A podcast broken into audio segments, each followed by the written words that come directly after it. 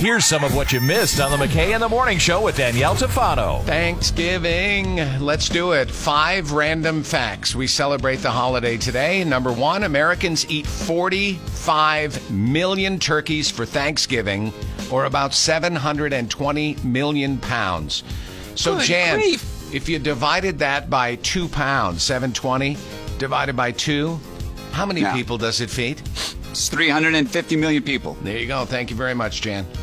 TV dinners are a result of Thanksgiving. Swanson invented them when they needed to use 260 tons of leftover turkey after Thanksgiving. FDR moved Thanksgiving one week earlier in 1939 and 1940 to try to stretch out the Christmas shopping season at the end of the Great Depression. Great minds.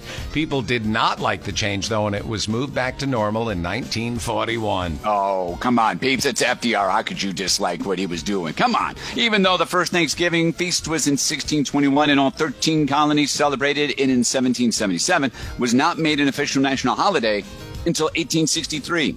Wow. So if you think about it, that's 422 years, Jan. I'll save you the math. Thank you. The day after Thanksgiving is the busiest day of the year for plumbers. That's why they call it Brown Friday.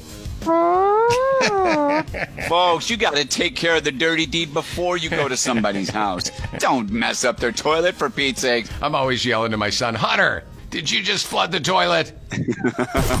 Waking you up with Scott McKay and Danielle Tafano. Weekdays from 5:30 to 10 on 95.9 The River.